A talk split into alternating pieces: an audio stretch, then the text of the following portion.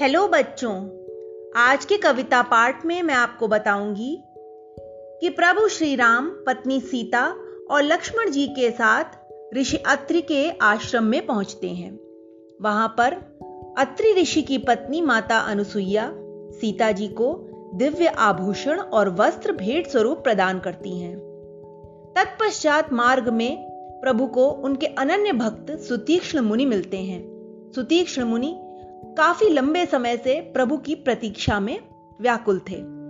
अंततः उन्हें प्रभु श्री राम अपने दर्शन देते हैं। इसके पश्चात का वनवास काल प्रभु श्री राम पंचवटी में व्यतीत करते हैं। एक समय की बात है, श्री राम माता सीता और लक्ष्मण जी के साथ पंचवटी में बैठे होते हैं।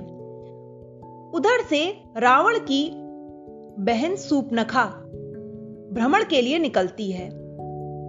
श्री राम के स्वरूप पर मुग्ध होकर वह अपना रूप बदलकर उनके समीप पहुंच जाती है और प्रभु श्री राम को विवाह का प्रस्ताव देती है, परंतु प्रभु श्री राम शूर्पणखा से यह कह देते हैं कि वो तो पहले से ही विवाहित हैं और उनकी पत्नी उनके साथ भी हैं, तो वो ये प्रस्ताव लक्ष्मण जी को दे।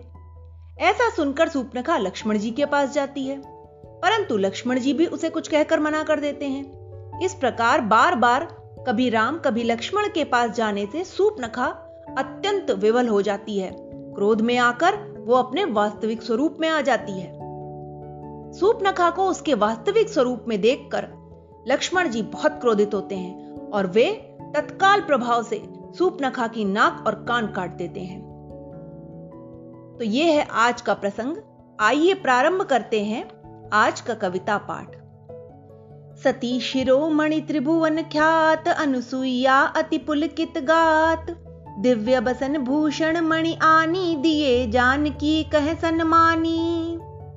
राम लखन सी यही पथ आए, सुनत सुतीक्षण मुनि उठि धाये। सूजन मग मन प्रेम अधीर, नाचत कही कही श्री रघुबीर। आए प्रभु सिय लखन समेत, मुनि कह कीन्हा राम सचेत। सम्मुख लखी प्रभु रहे निहारी, एकटक पलक सकत नहीं डारी। कुटिल हृदय बहुरूप बनाई, पंचवटी शूर्पणखा आई। जब तिन कीन्हा रूप कराल, कटी नाक उसकी तत्काल। तो बच्चों, यह था आज का कविता पाठ। Okay bye.